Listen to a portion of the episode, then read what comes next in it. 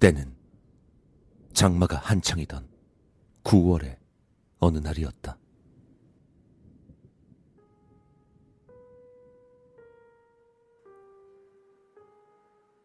하루 종일 비가 내려서 그런지 내 기분도 썩 좋지 않았다.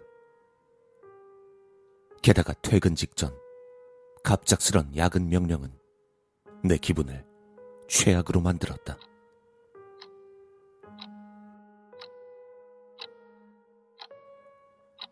회사 벽 위에 붙어 있는 시계는 어느덧 자정을 가리키고 있었다.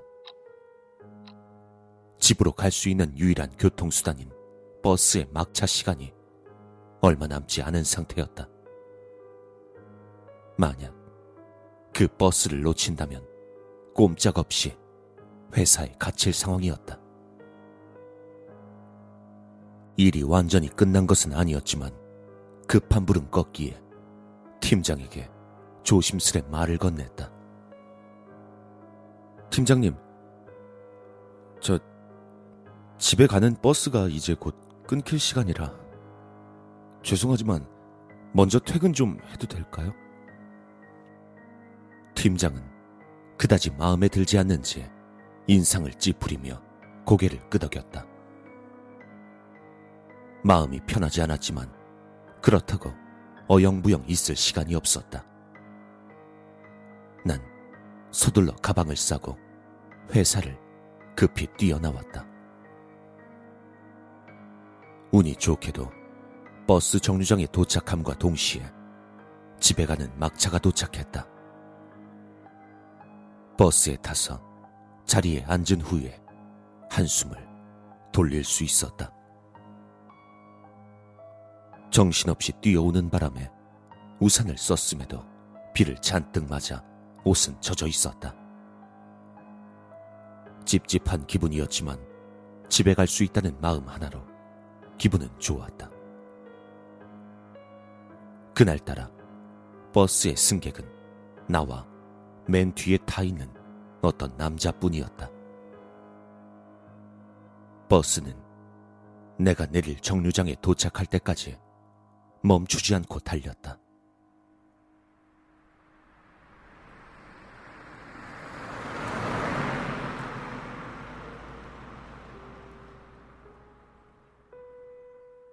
뒷문이 열리고 난 우산을 펴고 버스에서 내렸다.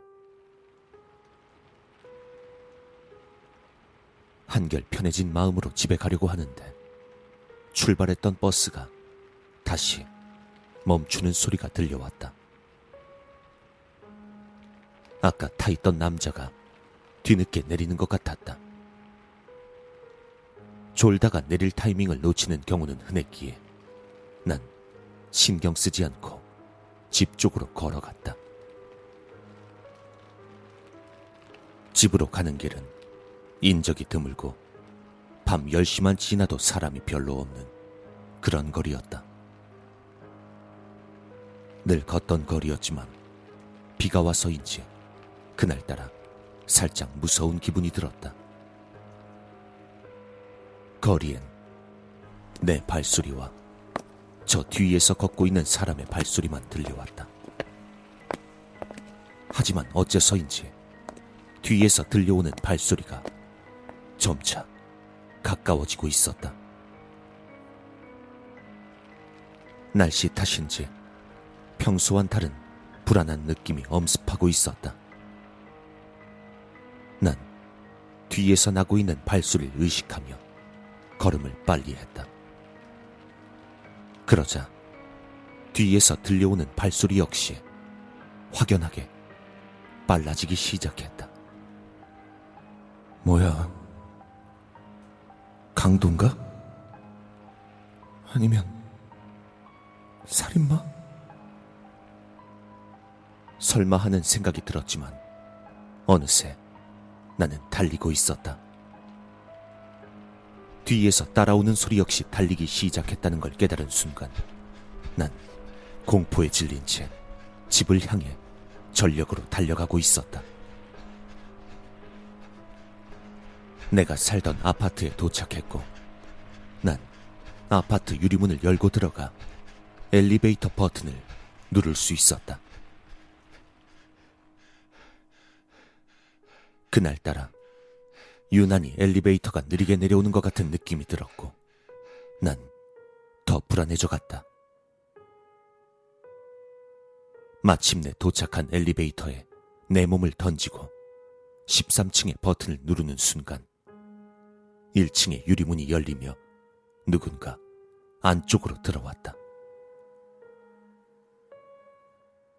우위를 뒤집어 쓴 그 남자를 보며 난 다급하게 닫힌 버튼을 눌러댔다. 남잔 나를 잡으려는 듯 급하게 뛰어왔지만 다행히 도착하기 전에 문이 닫혔다. 엘리베이터가 움직이고 난 가까스로 안도의 한숨을 내쉬었다. 하지만 상황은 그리 간단히 끝나지 않았다. 엘리베이터 문에 난 작은 창문을 통해 엘리베이터의 정면에 있는 계단이 보였다. 그리고 층이 올라갈 때마다 그 남자가 전력으로 계단을 올라오는 것을 볼 수 있었다. 한층 한층 올라갈 때마다 우위를 뒤집어 쓴 그 남자의 날카로운 눈과 눈이 마주쳤다. 하지만 무엇보다 두려웠던 것은 우위 사이로 살짝 보이는 그의 손에 들려있는 날카로운 칼이었다. 어찌할 바를 모른 채 허둥대고 있던 그때 그 남자가 점점 뒤처지기 시작했다. 다행히 그 남자는 엘리베이터의 속도를 따라오지 못하고 있었다. 10층이 넘어가자 그 남자의 모습이 보이지 않았고 13층에 도착한 그 순간 난 문이 열리기가 무섭게 뛰쳐나가 재빨리 현관문을 열 수 있었다. 그 순간까지도 계단 아래쪽에선 다급하게 올라오고 있는 발소리가 나고 있었다.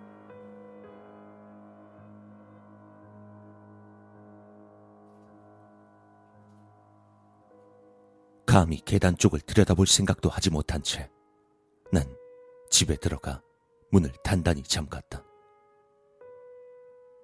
두근거리는 심장을 부여잡고 현관에 귀를 댄 채 가만히 기다렸다.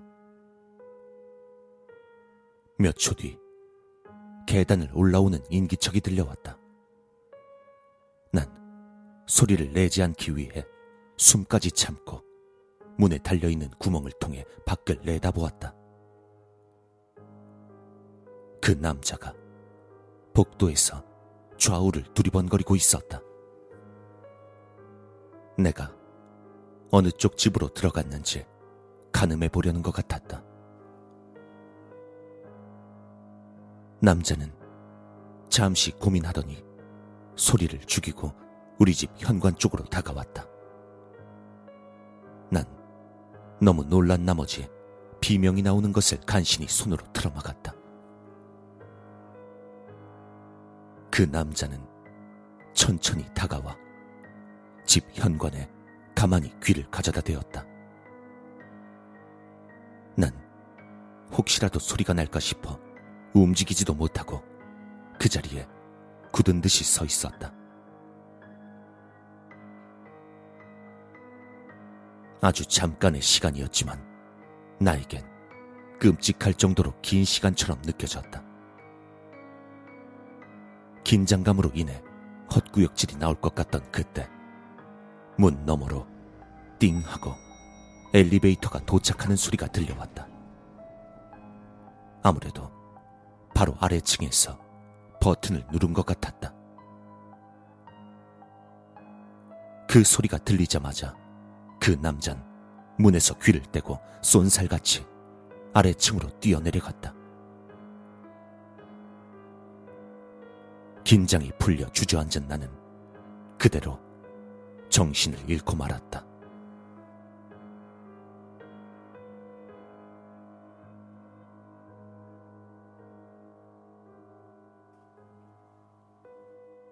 내가 다시 눈을 뜬 것은 다음 날 오전 9시가 다 돼서였다. 상황 파악을 하기도 전에 문 밖에서 소란스런 소리가 들려왔다. 나가보니 12층에 사람들이 잔뜩 모여 있었다. 좁아 터진 12층 복도엔 경찰관들과 구급대원 그리고 경비 아저씨와 주민들로 인산인해를 이루고 있었다. 무슨 일인지 주민분께 물어보니 어제 새벽 어떤 남자가 여자를 칼로 찔러 죽였다는 것이었다. 그 남자는 여자를 칼로 찌르고 도망갔고 여잔 그 자리에서 목숨이 끊어졌다고 한다. 난 그제서야 어제 있었던 일을 기억해낼 수 있었고 충격에 빠져버렸다. 범인은 분명 내가 어제 봤던 그 남자일 것이다. 죄책감과 함께 후회가 밀려왔다. 만약 내가 어제 정신을 잃지 않았다면 그 여자를 구할 수 있었을까? 하지만 지금은 후회보다 행동을 해야 할 때였다. 난 마음을 진정시키고 경찰관에게 내가 어제 겪었던 일들을 이야기했다. 큰 도움이 될진 모르겠지만 조금이나마 마음이 편해졌다. 범인이 어서 잡히길 기도하며 집으로 돌아왔을 때 우리 집 현관문이 칼로 수십 번씩이나 긁혀 있는 것이 보였다. 난 안전해졌다고 생각했지만 아닌 것 같았다. 범인은 내가 여기 살고 있는 걸 알아챈 것 같았다. 그리고 문에 나 있는 이 자국은 두 번이나 실패할 생각은 없다는 그 남자의 경고일 것이다.